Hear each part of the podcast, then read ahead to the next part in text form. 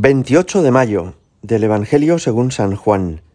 En aquel tiempo dijo Jesús a sus discípulos, En verdad, en verdad os digo, si pedís algo al Padre en mi nombre, os lo dará. Hasta ahora no habéis pedido nada en mi nombre. Pedid y recibiréis, para que vuestra alegría sea completa. Os he hablado de esto en comparaciones. Viene la hora en que ya no hablaré en comparaciones, sino que os hablaré del Padre claramente. Aquel día pediréis en mi nombre, y no os digo que yo rogaré al Padre por vosotros, pues el Padre mismo os quiere, porque vosotros me queréis y creéis que yo salí de Dios. Salí del Padre y he venido al mundo, otra vez dejo el mundo y me voy al Padre. Palabra del Señor. En nuestra vida cotidiana, con frecuencia necesitamos a alguien que interceda por nosotros, un mediador. Por ejemplo, tienes que resolver un asunto en un juzgado y tienes un procurador que es alguien que se ocupará de ir personalmente, que conoce aquel terreno y a los abogados, a los letrados y al juez y al fiscal. No vas tú personalmente, sino que tienes alguien que va en tu nombre. O para muchos de nosotros, un hospital o un ayuntamiento.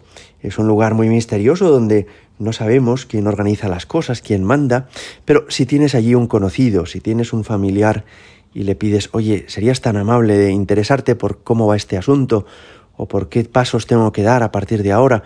Pues esa persona media entre esa institución y tú y te hace el favor de resolverte un problema o de interceder por ti. Dios Padre es tan grande que ha querido que tengamos un mediador entre Él y nosotros, y ese mediador es Jesucristo.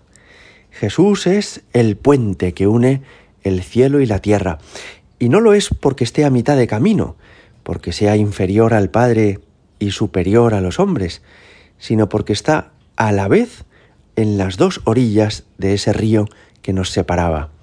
Él es Dios, de modo que está en el cielo, es la segunda persona de la Santísima Trinidad y es hombre, ha estado en el mundo, ha asumido nuestra naturaleza.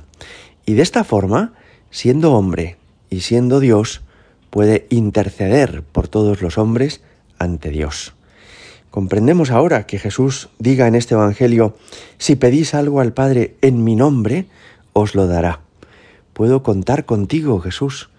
Puedo contar con que tú intercederás por nosotros ante el Padre, con que yo puedo citarte a ti, puedo ponerte a ti como testigo de todas las necesidades que tengo y pedirte a ti que tú medies entre el Padre y nosotros. Se entiende también porque en la vida de la Iglesia casi todas las oraciones que van dirigidas al Padre en la liturgia terminan diciendo por Jesucristo nuestro Señor, o por nuestro Señor Jesucristo. Es que al Padre le presentamos a Cristo como mediador que intercede por nosotros ante Él. Y es que, en virtud de lo unidos que están el Padre y el Hijo, el Padre no nos niega nada que le pidamos en el nombre de su propio Hijo Jesucristo. Ahora bien, creo que el sentido es todavía más profundo que esto que hasta ahora apuntábamos, y es que nosotros, por haber sido hechos miembros de la Iglesia por el bautismo, hemos sido injertados en Cristo. Es decir, que somos ya parte del cuerpo de Cristo, miembros de ese cuerpo místico de Cristo que es la Iglesia en toda la historia. Y por eso se puede entender también que diga Jesús en este Evangelio, el Padre mismo os quiere, porque vosotros me queréis y creéis que yo salí de Dios. Es decir, que podemos también dirigirnos personalmente al Padre, porque el Padre ya nos atiende a cada uno de nosotros. No es imprescindible que permanentemente venga este mediador nuestro, Jesucristo, en nuestros labios, porque es que ya estamos insertados, injertados en Él, y como miembros de su cuerpo, que es la Iglesia, podemos dirigirnos al Padre personalmente. Somos ya parte de Cristo. Estamos introducidos en la familia de Dios por el bautismo y el Padre nos reconoce ya como hijos suyos. Hijos en el Hijo, ciertamente.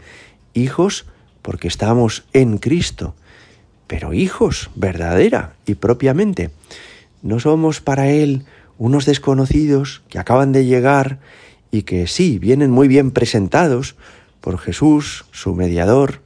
No, no, sino que el Padre nos considera ya hijos suyos, verdadera, propiamente, y por tanto nos conoce y nos quiere y atiende a nuestras súplicas, y nosotros podemos dirigirnos a Él con esa oración que Jesús nos enseñó, Padre nuestro que estás en el cielo.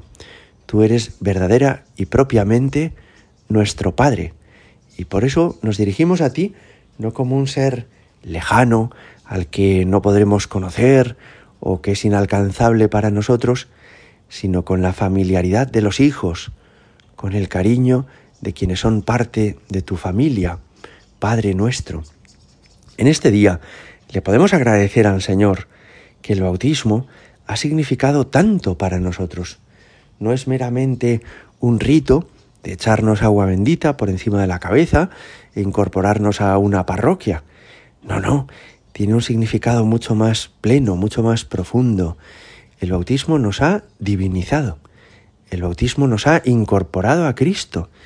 El bautismo nos ha familiarizado con el Padre, el Hijo, el Espíritu Santo, hasta el punto de que ya podemos acceder directamente a cada una de estas personas gracias a Jesucristo, que nos ha incorporado a Él en este sacramento. Gracias, Señor, porque al bautizarnos nos hiciste tus hijos. Gloria al Padre y al Hijo y al Espíritu Santo, como era en el principio, ahora y siempre, y por los siglos de los siglos. Amén.